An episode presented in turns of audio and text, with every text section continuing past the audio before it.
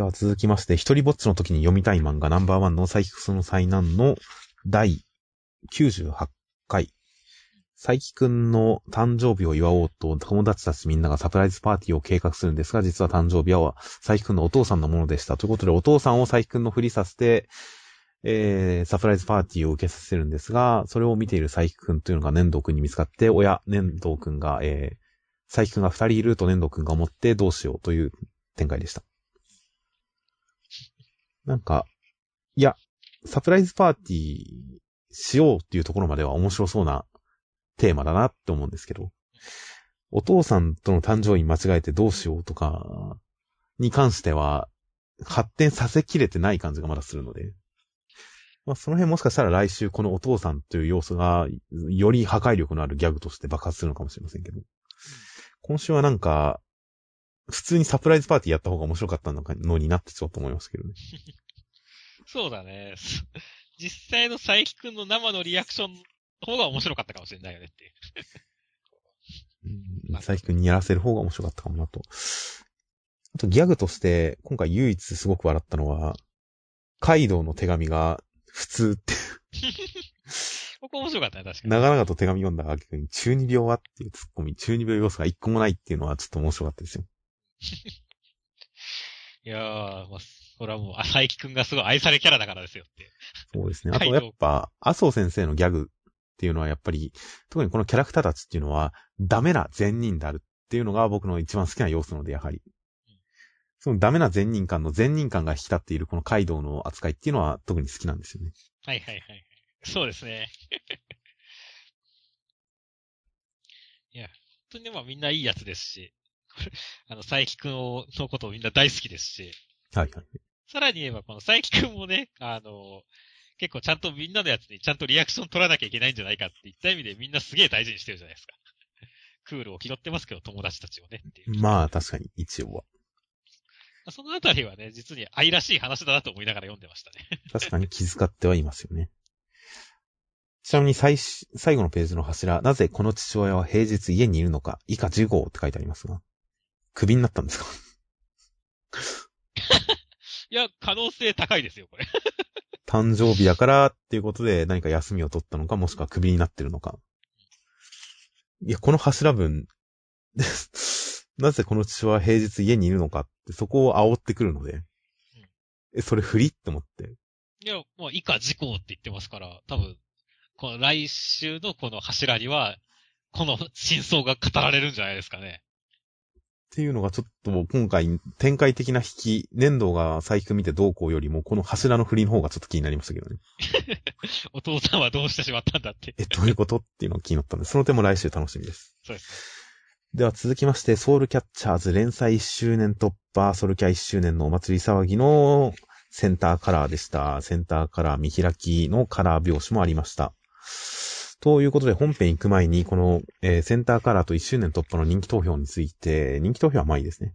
センターカラーについてちょっと見ていきましょうか。ほんと、パフパフパフおめでとうって感じですね。いや、本当におめでたいですね。っていうか、カミネくんの髪の毛って2色だったんですね。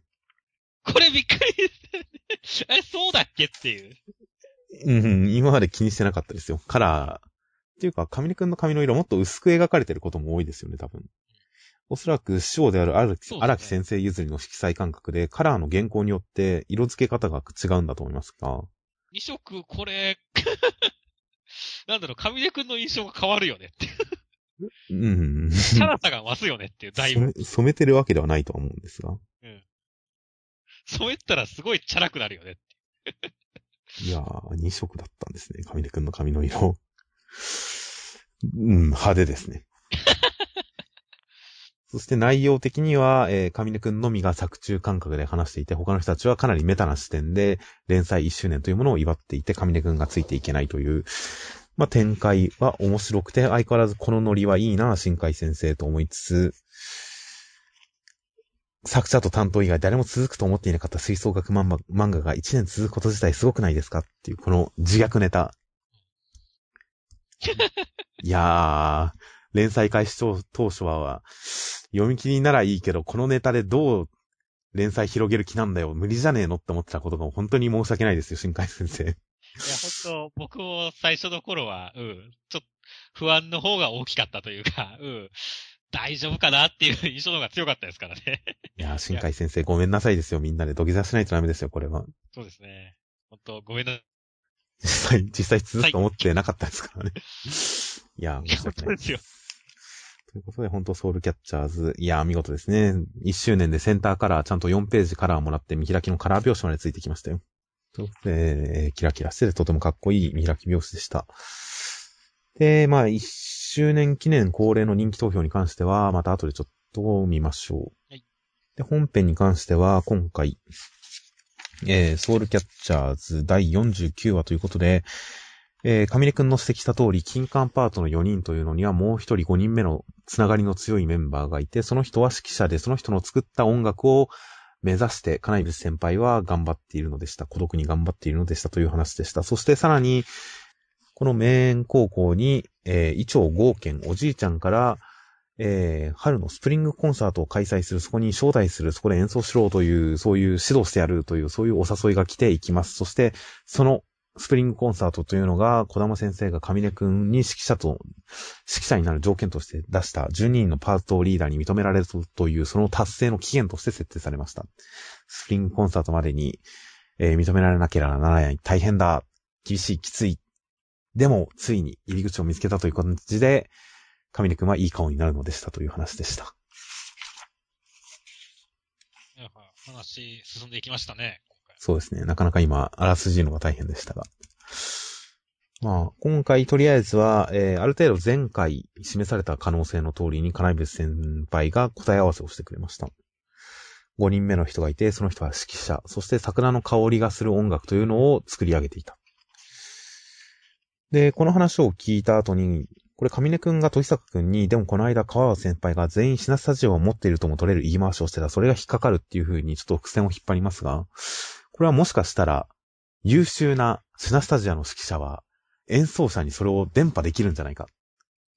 伝染させられるんじゃないかっていう可能性かなとちょっと思うんですよ。はいはいはいはい。となると、上根くんのこの能力をこうメンバーに伝えるっていう形の一種パワーアップ、パワーアップのフラグなのかなと思ったりもしつつ読んだりしました。そうだね。確かに、俺はちょっと最初この、に関してはちょっと意味がわからなかったというか、まあ、ちょっとよくわからなかったんだけども、今のガルちゃんの推理はなかなか面白いなと思いましたね。いや、ありえますよ、それ。私どうなるのか。ということで、金井物先輩なかなか歪んでる感じは伝わってきたので、上根くん、どっかで何かのキーを見つけて、何かのピースを見つけて、桜の匂いのする音楽というのを実現できたらいいんですが、果たして神崎桜さん、双子のお兄ちゃんはどこに行ってるんでしょうかという謎も残りました。ということで、まあ、一種、一つの謎が明かされて、また別の謎が、えー、示されてという形で、金管パート、リミットも迫迫る中、どう解決に動くのか、一歩一歩前進してるんで、まあ楽しみです。そうですね。そして、スプリングコンサートの話が出てきて、まあ、合憲おじいちゃんも出てきて、で、やっぱり今回、見せ場はラストの見開きですね。小玉先生の女神っぷりと、上根くんの武者震いという。ここですね、見どころは。そうだね。小玉先生、うん、いいね、本当に。いいですね。この表情いいよね。最初の右側のページだと結構厳しい表情で言ってる感じじゃないですか。これが最後のチャンスだ。できなければお前にコンクールの式はさけ、させない。でももし合格できたら、って言った後に静かな表情で言うと。誰が何と罵ろうとあなたをコンクールの好きなに立たせるというのを静かな表情で言うっていう、この小玉先生の感じ。いやーいいですよ。いや、いいですね、小玉先生、ほんと。先週のこの LINE の音に通知して、キャーとか言った小玉先生とは思えないそうですねさ。がありますよ。LINE が滅多に着信しない小玉先生とは思えないですね。そうそうそう。いや、ぜひ飲み仲間になってもらいたいですね、小玉先生。これが大人の二面性ですよっていう。愚痴を聞きたいですよ、小玉先生の。聞きたいですね。そして最後の見開きは上根くんの、この武者震い。茨の道を抜けて炎に覆われた入り口でも、ついに入り口を見つけたというこの笑い。上根くんは結構、序盤からこの顔をするようになってますが、やっぱりいいですね、この、武者震いして汗をダラダラ流しながら、でも笑って目を輝かせるという、今回の目の輝きは今まで一番ですからね。そうなんだよね。こう、目の中に光ピカピカーっとしてるからね。いいね、これ。この表情は上根くんちょっと熱いです。熱血感あります。いや、しかしちゃんとイメージの中でも時坂くんはちゃんと後ろ歩いてきてくれてるんだね。本当律儀だねそ。うですね。男同士の友情はいいことです はい。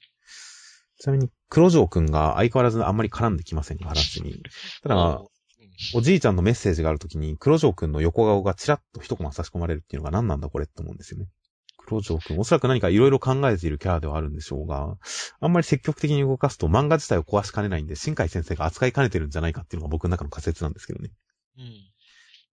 ダッシュはしたけど積極的に動かすとちょっと扱いきれないんで、いろいろ考えてるんだけど、動かないのかなとか。まあ実際スプリングコンサートで何かしでかすんだろうなとは思いますけどね。そうだね。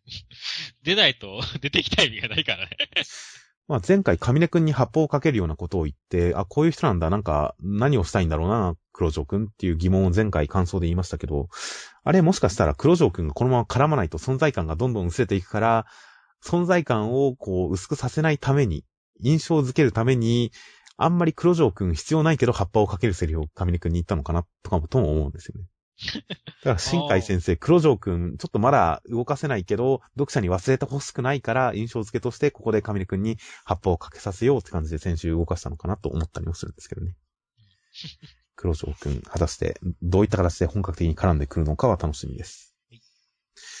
そして、えー本編の後には1周年突破記念キャラクター人気投票の、えーキャラクターリストが、あとルールが載っていました。そうですね。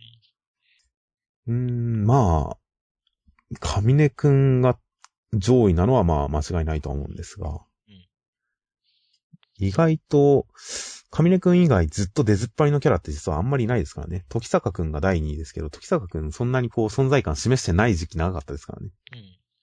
まあ、結構やっぱりこの面積をいっぱい取ってる人がやっぱ多く出てきたっていう感じのところあるからね。まあ、音羽先輩結構存在感出してますからね、確かに。あとはライバルキャラのイチョウ君。まあ、一応くんも存在感強いですからね。しかし、このキャラクターのカットの選び方には何かあるんですかね？狙いが。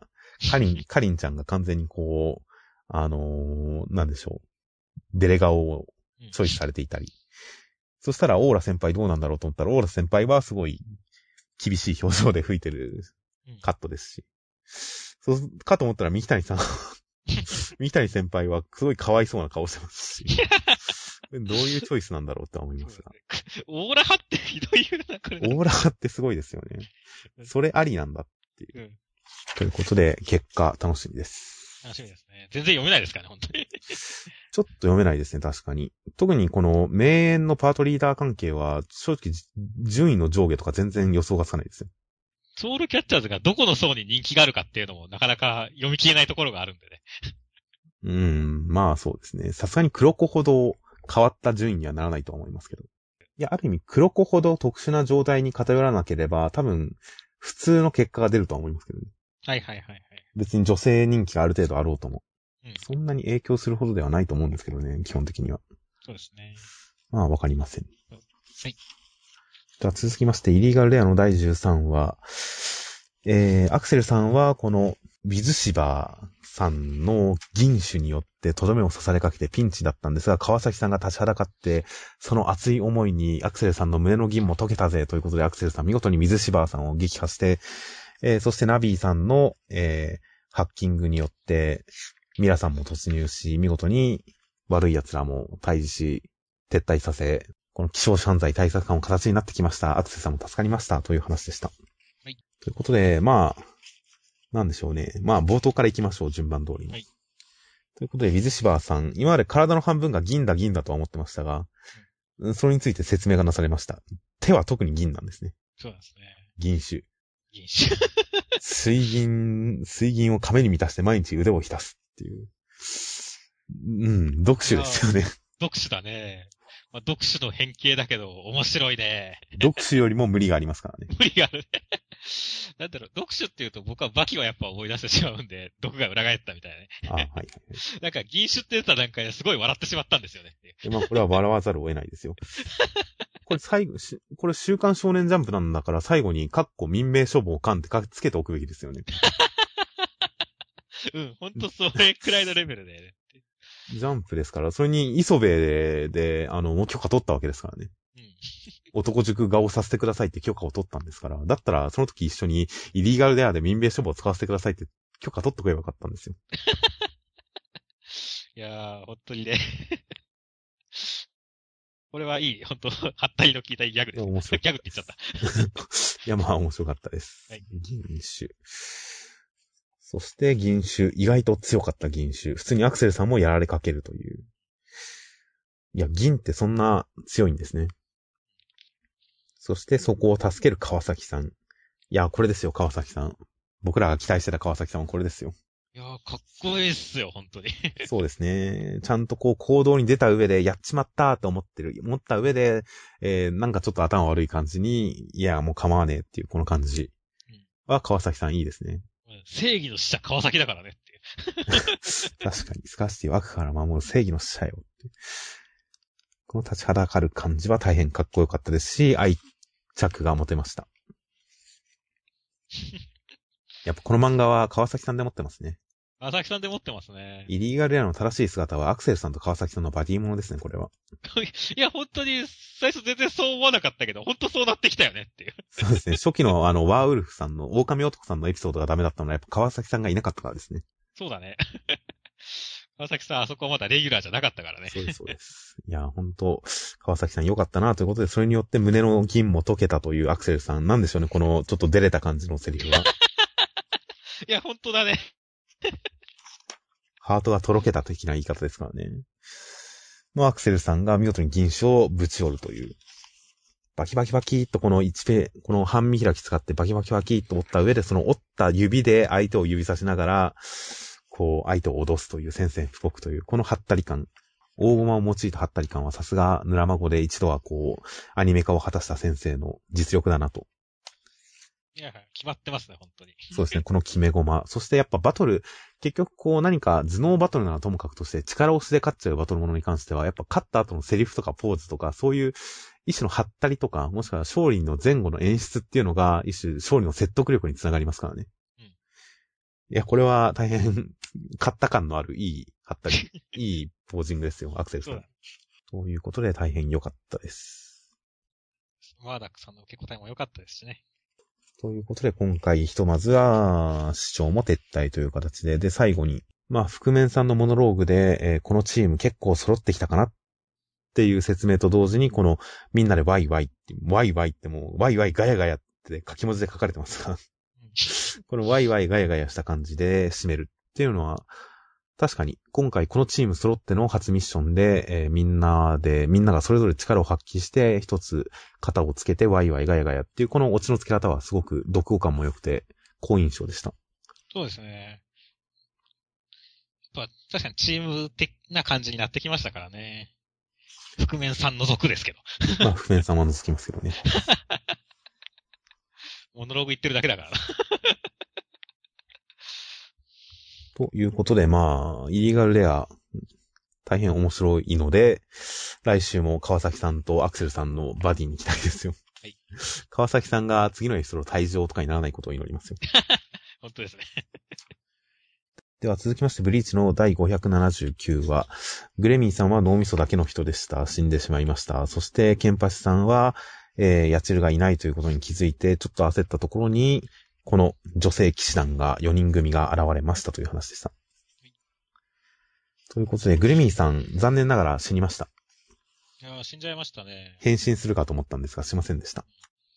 確かにね、ちょっと残念でしたね、そこは。これはちょっと残念でしたね。いや、グレミーさん、もう一頑張りぐらいしてくれてもいいぐらいちょっと好感度あったんですけどね。まあ、このヘリクツキャラとしては全うしましたけどね。うん。いや、本当に、ち体がほん、もう想像の産物で脳だけだったっていうのは良かったですね。そうですね。しかも自分が死んだ理由を想像力に負けたんじゃなくて、君の力を想像した上で、君の力に耐えられるのは君の体だけだったんだっていうこのヘリクツ。結局は、結局は同じことじゃねえかって。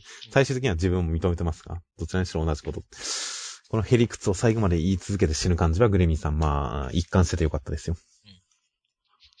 強、いいよ、指一本だって使わずに切りし、殺してみせようってねっていうのを、いいです。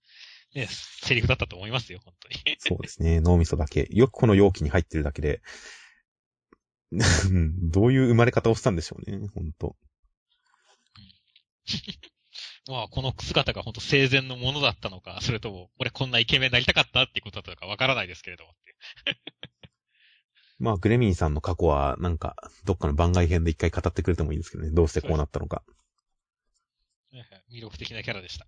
そして、まあ、ケンパチさん意外とダメージがあった後で、いや、まあ、これダメージあったって、可愛げのある、言い訳程度に血を吐いてるだけですけどね。まあね。全然ダメージある気配ないですからね。まあ、意外、その上で、ヤチルちゃんがいないと。はいはい。どうしたんですかこれヤチルちゃん、服だけ？っていうことなんですかね。みたいな感じですよね。服だけ残ってるみたいな。なんか溶けちゃったみたいな。そんなノリですよね。ノリですね。これ、何なんでしょうね、一体。まあ、もしかしたら、裸になって、成長してるとか、ほうほう。全くわかりませんね。そうそうそう。まあ、意外と、ヤチルちゃんはケンパチさんの想像の中で生まれた人だったかもしれませんけあー、残白糖が、こう、視界になったせいで、やつるちゃん消えちゃった系のせ可能性はありますからね。ど。そうそうそう。そんななのかなという。なんだか残白、挽回になった時に実はなんかちょっと出てくるみたいな。あー、番外で復活するとか。うん実は野ざらし、野ざらしの一部でした、的なのはなくはないかもしれないですからね。まあ、その辺はどうなるかわからないですけれども。そこを踏まえた上で、モブさんたちが一気に殺された上で、女性騎士団登場ということで。はいはいはい。いやー、この最後のページの、この、なんでしょう、グラビア感というか、かっこよさいい感じのおしゃれな絵は、さすが久保先生だと思いましたね。まあそうですね。超おしゃれですね。まあおそらく彼女たちは、ケンパチさんの挽回を見るための生贄なのかもしれないと言いますか。まあまあ、そうなっちゃうよね、この流れだとね。そうですね。いや、ほんとそれを期待ですよ。お預けにはしないでほしいですね。ケンパチさんの挽回。この女性騎士たちが一旦引くとかそういう形にはせずに、ケンパチさんの挽回で無残にやられてほしいですね。そうですね。いや、もう部下も倒しちゃいましたし、ヤチルちゃんもいなくて、ケンパチさんのこう、フラストレーション溜まりまくりですから、いや、もう、やってくれるでしょ、きっとっていう。舞台は整ったっていう感じですよ、きっと。ということで、相変わらずケンパチさんの挽回はまだかな、まだかなと思いながら読んでいきます。はい。では続きまして、で、ちなみにこち亀の前に、えー、この2色カラーの中に、ジャンプトレジャー新人漫画賞大募集ところ、というのがあって、そこに永久漫画家への道という形で、足原先生によるワールドトリガーを題材にした画面の作り方の作例の解説が載っていたりします。これ結構なんか面白いんで読むといいんじゃないかなと思います。はい。この辺、足原先生がどれだけものを考えて、この画面の構図とかを考えてるのかっていうのが分かって、なかなか感心させられますし、まあ納得感もありますし、普通に技術論としてちょっと面白かったですね、これは。はいそうですね。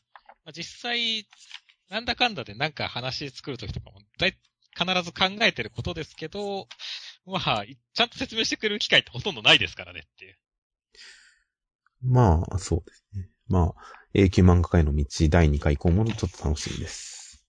ということで、それを挟んで次はこち亀の、えー、世界体力決定戦の話でした。りょうさん、なんか世界の富豪が開催した大会に出て20兆円を得るために無茶な競技をすべて突破したんですが、もらった、もらった20兆円はすべてデジタルマネーでした。レートは下がってしまいました。という話でした。社会派こち亀でしたね。オリンピックってなんかうるさくないか、中川。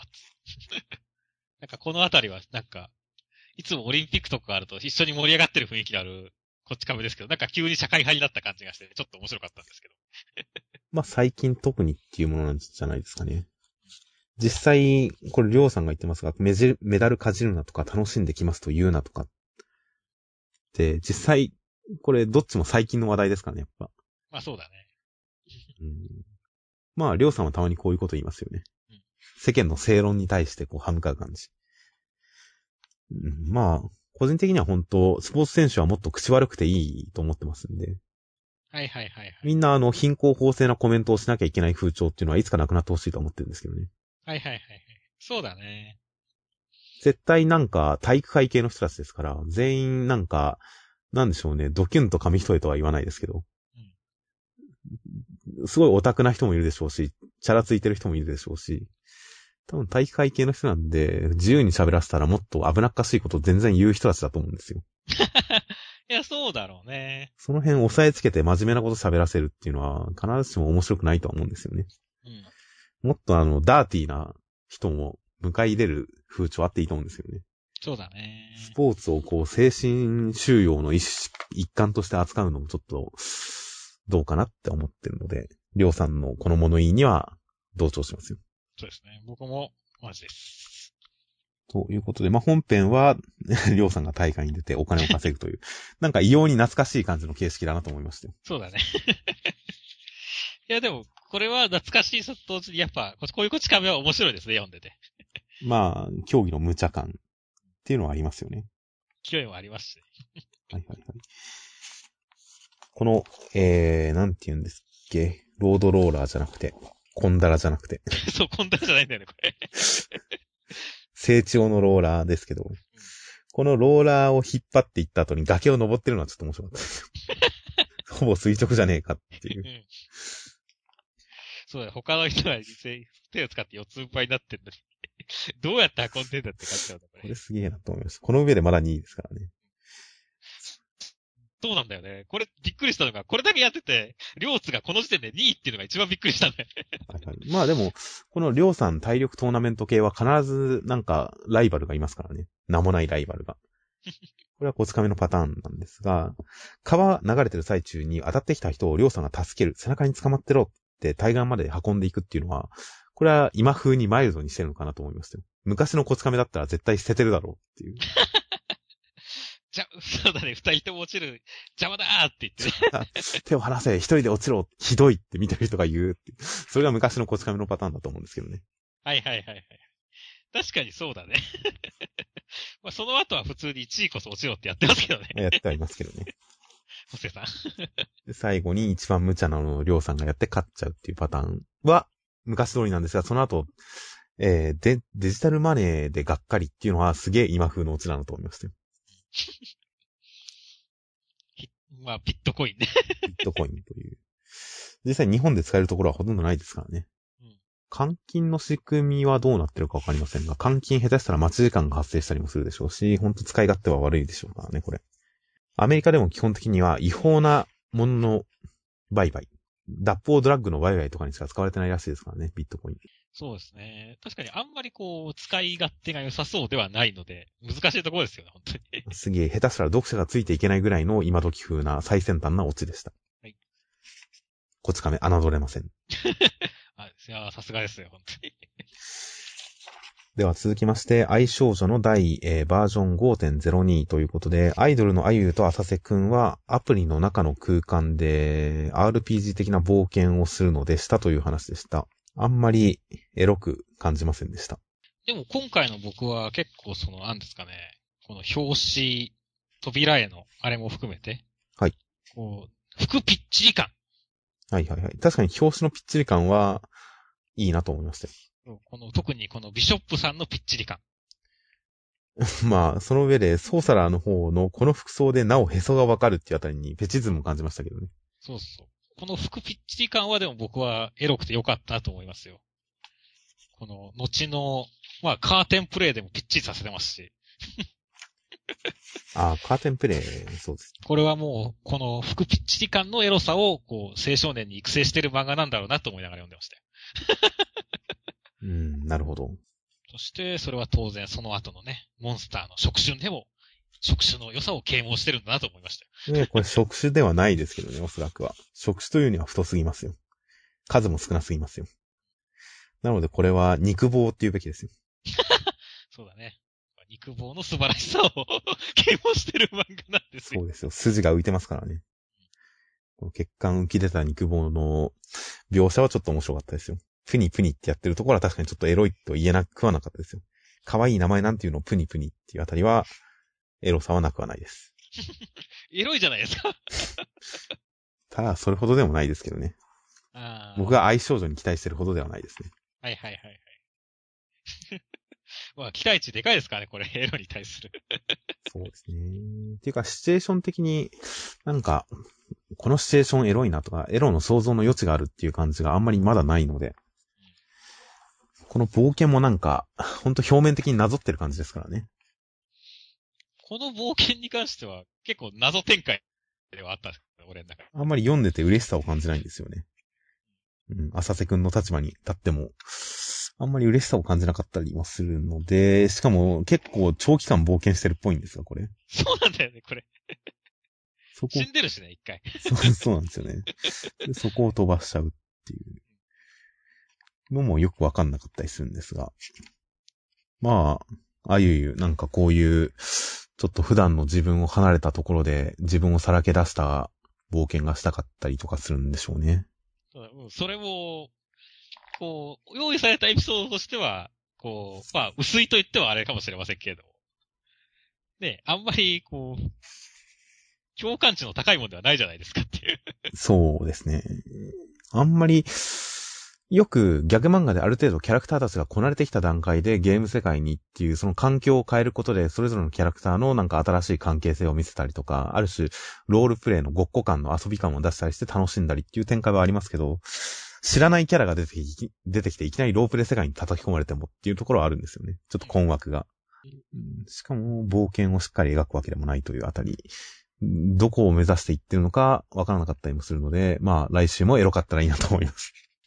では続きまして、ワールドトリガーの第59話、ランバネインさんと、この、混成チーム、泉緑川米谷さんという3人が戦って、えー、緑川さんが見事に相手に一撃かましましたという展開でした。ということで、もうワールドトリガー節全開のバトルでしたね。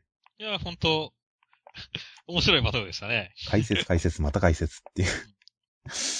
こんな図解が入る、図解が間に2回ぐらい入るバトルってもうワールドトリガー特有ですよ、ほんと。そうだね。おお互いの位置関係が大事なバトルだからね。はいはいはい。まあ、それは面白さにつながっててよかったと思いますよ。いや結構やっぱさっきのワールドトリガーブスっていうか、うん特殊な、ワールドトリガーならではのバトルだからね。そうですね。すごく頭脳的という。お互い最前提を尽くしながら戦っていて、それと、のは今回言ったら緑川さんが相手を上回るっていうね。そうですね。まあの、は、実に面白いっていう。今回 A 級3人でしっかり戦えてる上で、ランバネインさんはやっぱこいつ強えなっていう感じも損なわれていないですし、うん。この戦いがすごい高いレベルで戦いが成立してる感っていうのがしっかり演出できてて、まあさすが足原先生だなという感じですかね。そうですね。いや、本当に、主人公いなくても面白いですよっていう。主人、主人公って誰でしたっけ？うん。たまにそんな感じの感じになる漫画でもあるけどまあ普通に冗談抜きで群像劇感は強いですからね。ワールドトリワールドトリガーは。そうだまあ主人公は今生死の境ですから。そうですね。生きるか死ぬかですから。ということで、この戦いも間接的にはおさむくんの生死に関わってますからね。そうだね。まあでも全然そんなことすっかり忘れてたんだけど。という戦いで、最後に緑川くん。緑川くんが、この円幕つけて、で、相手の方に飛びかかっていって、足を切断。切断した後のセリフ、勝てると思ってる奴は好きだらけだな。まあ、自分が、幽幕にされたことの、あの、転換ではありますが。そうだね。今回このランバネインさんに切り込む要素が、ランバネインさんのまあ油断につけ込んでるわけですが、油断とか慢心につけ込んでるわけですが、それがつまりは煙幕を張った瞬間にランバネインさんは緑川くんが逃げるために煙幕を張ったと思って追う姿勢に入ったところを逆に向かってきた緑川くんに攻撃されてやられるっていう、この流れ。うまいなと。はい。なるほど、確かに油断をつくっていう展開をすごく説得力ある形で、あの、形にしてるなっていうのが、うまいなと思いましたね。まあ、もうちょユーマ。いと、どっかで解説してもいいですけどね。や、でも十分伝わったんじゃないですかね。僕はこれくらいでいいと思いますよっていう。うーん。いや、まあ、来週あたりで、軽く説明すると思いますけどね、一言ぐらい。逃げると思ったら向かってきやがったこいつ的な。はいはいはいはい。いや、どうなんでしょうね。まあ、足一本くらいではキトラちゃんがやられなかったように、ランバネさんも、この程度では全然ひるまないでしょうから。まあそうですね。まあちょっとそのあたりも含めて期待ですね。じゃあ続きまして、えーステルスシンフォニーの第、えー11話。ちなみに、うちのポッドキャスト作品名、各パートで語っている作品名のリストを載せていますが、ステルスシンフォニー、漢字で書くとステルス交境曲。この交響曲の曲の字が普通の響くの字ではなくて、実はこのステルスシンフォニー、境という字なんですね。ほんとだ今まで全10話にわたって、ポッドキャストの作品リストにおいて、交響曲を普通に響くの方で書いていまして、見事にニコニコのコメントで指摘されていました。境だったんだっていう。そう、俺も、うん、ごめんっていう。僕ら二人とも全く気づいていませんでした。今週から直します、セルフシンフォニー。内容としては、えー、うーん、ボスさんは暗殺者ギルドにやられました。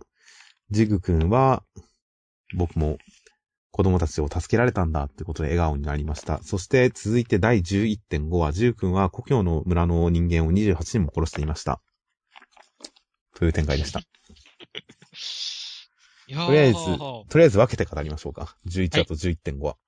ということで、11話の方は、えー、正直言ってることが複雑すぎて、なんかついていくのが大変でした。いや、ほんとその通りですねえ、。どういうこと？どういう、何してんの？この人。え、どういう感情？え、どういう立場？ずっと困惑しながら読み続けました。このマイさんとかなんて、すでにいたことすら覚えてなかったからね、ちゃんと。そうですね。まあ、ただ説明としては結構わかるんですけどもね、こう、読み返せば。はい ちょっと前の子供の振りは、実はボスの振りではなく、暗殺者ギルドの振りだったんですよ、とか。はいはいはい。そうですね。あとま今回、ジュー君がトレーラーだって僕が止めなくなって結局警察がってことで、ジュー君がトレーラーを止めたことに本質的には意味がないんじゃないかって僕も言ってましたが、今の感想で。それをジュー君が自分で自己言及したところに、えー、ジュー君はちゃんと自分の力で助けたんだよっていうこの、もしもトレーラーがこの警察だらけの会社までたどり着いてたら、あの人魚護衛の契約が終わった子たちを人質にしたと思うよ。ということで、ここで一応いろいろとこちらの読者の疑問に答えるようなフォローにもなったりしてましたから、まあいろいろ考えられてちゃんと説明はされてるんだとは思います。ちょっとやっぱ駆け足感が、なんか、急に強いかったんですけど、この人質編。まあそうですね。ボスのフォローがあったらいいなって先週言ってましたが、結局何にもなかったですからね。うん。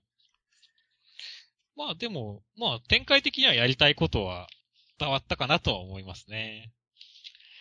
まあ、最終的にそのジグ君が玉よけにすら向いてないっていうところの指摘も含めてねっていう。ああ、はいはいはい。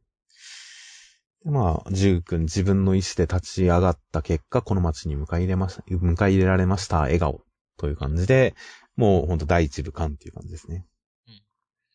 いやー、いやー、いい話だったなーって思ったんですよ、本当に。はいはいはい。ページをめぐったら。ねえ。第11.5話。ジュー君、自分の村の人間を28人も殺していました。という展開でした。いやー、びっくりしましたね。いや、面白かったですよ、普通に。そうそうそう。僕もまあ、えーって思いつつも、やっぱりこの、うんやられた感っていうのがすごい強くて、面白かったですね、これ。やられた感。やられた。つまり、あ、そういう展開なんだ、全然想像してなかったっていうところに物語を突っ込んできたっていうところですね。まあそうですね。展開としてやり方を間違えるとすごいなんか読んでる方に対して置いてけぼり感とか不快感を与えかねない感じですが、程よくジー君に肩入れしてないんですよね、僕は。ちょっと突き放してるところがあったので、まあ作品がちょっと群像劇っぽいっていうところもあるんでしょうけれども、なかなかジュー君のストーリーとして読んでないところもあったので、この展開に対しても不快感とか置いてけぼり感ではなくて、あ、面白いなって素直に思いましたね。まあ、本当はジュー君にしっかり肩入れして読んでる読者がここで混乱するっていうのが一番楽しい読み方なのかもしれないですけどね、もしかしたら。いや、でも、それはそうでしょうね。この、この裏返る感覚っていうのを、こう、ジェットコースターみたいな感じではい。受け入れるっていうのが多分一番楽しい楽しみ方だと思います。まあ現状、まだセルフシンフォニーコミックスは出ていませんが、11話でこの展開になると、ここまでの10話をこう読み返したくなる感じでもありますしね。果たして週刊連載でそれはどうなんだとは思いますが、まあ、これまでの話がすごい読み返したくなってくるっていう意味でも、一つの作品としてはちょっと面白い構成にはなってると思いますね。いや、はい。本当に、こう、逆転を狙ってますよっていう。確かに。確かに、確かに。うん、まあ、少なくとも、それこそ、えー東京ワンダーボーイズ、この後最終回読みますが、爪痕を残してくれって言って、個人的には、そっと終わってしまいましたが、うん。ステルスシンフォニーは11話に及んで、この連載っていうものの爪痕をはっきりここで残しましたからね。いや、はいいいですよ、本当に。はいはいはい。果たしてこの先、どういう展開になるか本当に読めないですからね。そうなんですよ。ほん、最初からの予定だったのか、手こ入れなのかっていう点も読めないですからね。いや、まあ最初からの予定の一つだとは思いますけど、もし最初の方向性のまま大人気になったら、この展開は封印してたのかなとは思いますね。そう。いやーそういったいろいろんなことも想像できて面白いですね。そうですね、展開。まあ正当に考えたら、ジュー君、これは濡れ衣だっていうのが一番真っ当な方法ですが、果たして。はい。ボスになってしまうのか、ジュー君。可能性はありますからね、本当に。ないどやなど、さすが、えー成田先生だなという感じで楽しみです。はい。では続きまして、東京ワンダーボーイズの第10話最終回でした。西ヶ丘は勝ちました。以上です。いやー、10周打ち切りですね、久しぶりの。久々ですね。突き抜けましたね。いやー、まあ終わるっていうのはね、正直、まあ予想通りなんですけども、順当なんですけ、ど。僕の予想は11話でしたね。もう一周あると思ってました。そうそうそう、もうちょっと続くと思ったんだよねっていう。こう、ハンターハンターの連載も、その27号くらいだしっていう。はいはいはい。そのあたりかなと思ったんですけど、予想外に早かったなっていうのはありますね。そうですね、確かに。そういうことで最終回。まあ、一応、一通り、まあ先週までで天川選手のことも語り尽くしましたし、まあ現状はわかんないですけど、天川選手がどうなってるか。謎のままっていう。ただまあ、去った理由は特にないってことが分かりましたし。うんあと、まあ、今回、あの、二人の連携、全く何も、どこも見ずに連携できてるっていう、この二人の周りを驚かせるこの連携というものが、天川選手を二人とも想定してるからだった。日野本くんは天川選手とプレーすることを想定してて、南條くんは天川選手のプレーをこう真似ていたということで連携ができてたんだよということが明かされて、まあ読者的には、ああ、だよね、知ってたっていう。うん、まあ本当に言っちゃうとその通りですよ。知ってたっていう。1話で連携成功させて、1話で言っていいレベルの内容ですよね。そうなんだよね。うん。まあ、そこからむしろなんかて喧嘩していくとかねっていうね、展開の方が、うん、わかりやすいんだよね。そうなんですよね。で、こう、チームメイトにしろ、敵チームにしろ、出会うたんびに、まずは連携で度肝を抜いてみたいな、まさに配球の変人速攻みたいな感じで使っていくっていうともあったとは思うんですが、まあ、最終回で連携の秘密が明かされましたと。そうなんだよね。それを言っちゃうと、ある意味では、この10話丸々の出来事は1話にまとめてもよかったよねっていう、まあ、そうですね。それは本当そうだと思いますよ。いう流れの終わり方でしたね。だから、ある意味では正当な終わり方だったかもしれませんけど。そうですね。最後のモノローグも1話と採用する形ですしね。第1話で言っていたトップレベルのサッカー選手にとってこの島国に留まることは死を意味する。この考えがなんと日の本くん変わらなかったらしいです。いやー、まあ、いきなり J リーグをディスっていて、J リーグファンの僕としては、おい、J リーグディスることから始めとかよって、ちょっと不快な思いをしてから始まったんですけど、最後まで変えないんですね、このそうで。すね。第1話の感想の段階で多分僕、これはひっくり返すためにあえて強めの言葉で言ってるんでしょうね、みたいなことを感想で言ってたはずですけど、まさかその考えに変わりはしないっていうのが最終回だとは思わなかった。うー。ただし、この島国のサッカーを生かすも殺すもとどまるものしたい。え？そうなんで、え？っていう。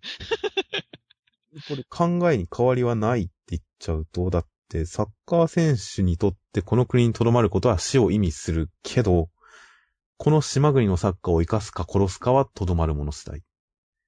つまりプレイヤーとしては死ぬけど、さこの国のサッカーには貢献できますってこと？ってちょっと思ったんですよね。なんか、取り方がよくわからないセリフに最後なっちゃってるんだよね、これ。このその考えに変わりはないを削ればいいんですよね、だから。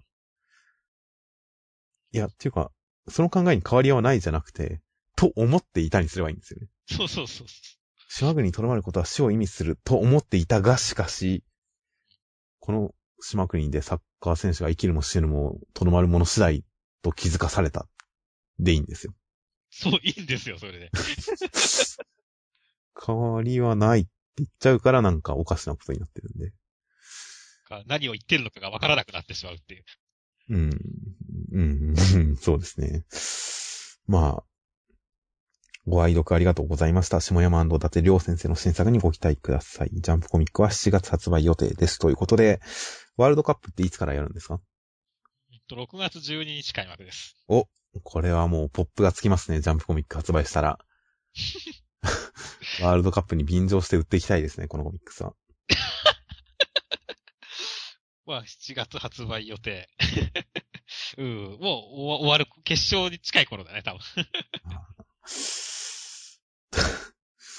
ということで、ワールドカップに便乗して売っていけたらいいなということで、下山伊達良先生の次回作に期待していますと。はい、期待してます。次号は後藤一平先生の新作ウルトラ能力アクション読み切り、ハイファイクラスター六甲特化事件実例が掲載だということになっています。では、最後にこの目次コメントは何かありましたか？磯、仲間りょう先生は、マイルス・デイビスのトランペットに調べに乗って書いたんですね、今回の作品。毎週 BGM 報告してますね、仲間先生。いいコメントの埋め方を見つけたもんですよ。いやー、なんでマイルス・デイビスからこんな漫画ができるんだろうね。いや、僕はもう漫画読みながら、まるでマイルス・デイビスのトランペットが聞こえてくるようだと思いながら読んでましたから、そんなジャズの帝王の、やっぱりなって感じですよ。ジャズのトランペットの帝王から、帝王トランペットからどうやって百物語が出てくるんだよっていう。いや、もう読んでる最中にまるで背景でトランペットが流れてるようだと思ってましたから。納得ですね、これは。なまあ、納得ですよっていう。はい。今回、ブリーチの久保太斗先生、ここのとこ一週間おきに風邪ひいてる、助けてマヌカハニー。マヌカハニーってなんだろうと思って検索したら、マオリ族伝承の復活の木、マヌカ、その命の木を秘めた蜂蜜。蜂蜜なんですね、マヌカハニー。また、風邪薬とかじゃなくて。おしゃれ、おしゃれなもの飲んでますね、久保先生は。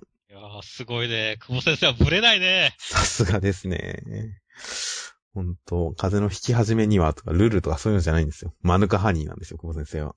いやー、我々とは次元の違うところに住んでるよ、ね。おしゃれ、おしゃれですね。いつか僕も風邪ひいたらマヌカハニー飲みたいと思いますよ。そうですね。あとはワールドトリガー、足原大輔先生、前号のコラボ企画楽しかった。カイドウのデザインかっこいい。中二病の文言難しい。ということで、あれ考えたのはやっぱ葦原先生なんですね。確かにあれ難しそうです。難しそうだったね。そして、ステルスシンフォニー、天野洋一先生、何年も前からガラケー卒業したいと思ってるのに、現状全く困ってないことに困る。ということで、ジャンプ作家はガラケー率高いですね。ソウルキャッチャーズの神海先生もそんなこと言ってませんでしたよね。なんか、その、違いましたいや、誰か、誰が何を言ってたか覚えてませんが、携帯の話題出るとみんな古いなっていう、スマホへの乗り換えがなかなかうまくいかない、なかなかいかないですね、漫画家さんは。で一応、東京ワンダーボーイズの下山先生、ダッ先生は短期でしたがありがとうございました。検討。単行本鋭意制作中、ぜひまた7月に常広ということで、最後までポジティブなコメントで去っていきました。そうですね。ちゃんと師匠のソラチ先生からの振りもありますからね。あ、そうですね。銀玉のスラシ先生。伊達先生、お疲れ様です。またいつかだジャンプで一緒に連載しましょうということで、元アシスタントである、えー、伊達先生のねぎらいの言葉が載っていました。いやー、銀玉10周年 ですからね。ですからね。またいつか一緒にっていう時には、またその時は銀玉がまだ続いてるんでしょうね、きっと。いやーもうソラチ先生の余裕すら感じられるコメントですよ、結構。そうですね。もう明らかに俺はいるから戻ってこいよ的な感じを醸し出してますからね。ということで、えー、東京ワンダーボーイズのりょう先生のコメント、東京ワンダーボーイズのダッシュ先生も戻ってくるといいですね。で、来週は、えー、連載2周年突破記念表紙関東カラーが配給となっていました。2周年突破なんですね、配給そろそろ。なんか一周年経ってからすごい早い感じがしますねっていう。ということで、配給2周年、何か企画があるのかもしれません。あとはセンターカラーがテレビアニメクライマックスセンターカラー2週連続の2週目ニセ恋です。うんということで来週もなんかいいおへそが書かれてたらいいなと思います。そうですね。いや、小見先生の本当カラーページは毎回好きなんで、また今来週も期待ですね。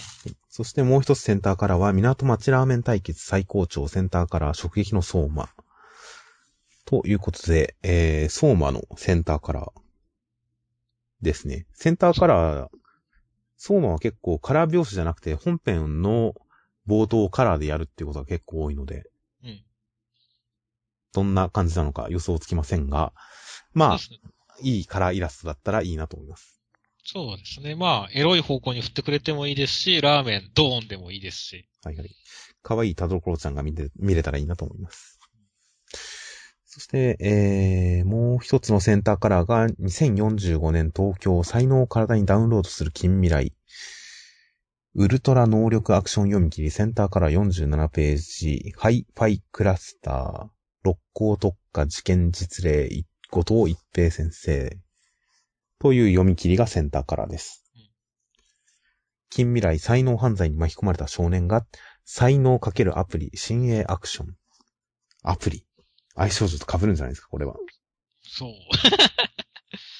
いやー、でも、どうなんでしょうね。結構だから、ちゃんとした SF っぽい感じではありますね。そうですね。SF アクション感。なかなか楽しみです。楽しみですね。まあ SF は結構、諸刃の剣でもありますからね。す 設定をちゃんと詰めてないとダダ滑りするからダダ滑りしますからね。ああ、設定の説明が大変だったり、大変になっちゃったりもしますからね。まあでもそう、逆に言えば、まあ、作者の実力は結構ちゃん、如実に出ると思うんでね。はいはいはい。楽しみで。このサブタイとかすごい悩みに悩んでつけた感じがしますね。六甲特化事件実例。うん、担当さんと作者さん、すごい頭を悩ませてつけた感じがしますよ。しますね。ということで、楽しみです。読み切り。ということで、来週は5月19日発売、週刊少年ジャンプ第25号となっています。はい。では、お疲れ様です。はい、どうもお疲れ様でした。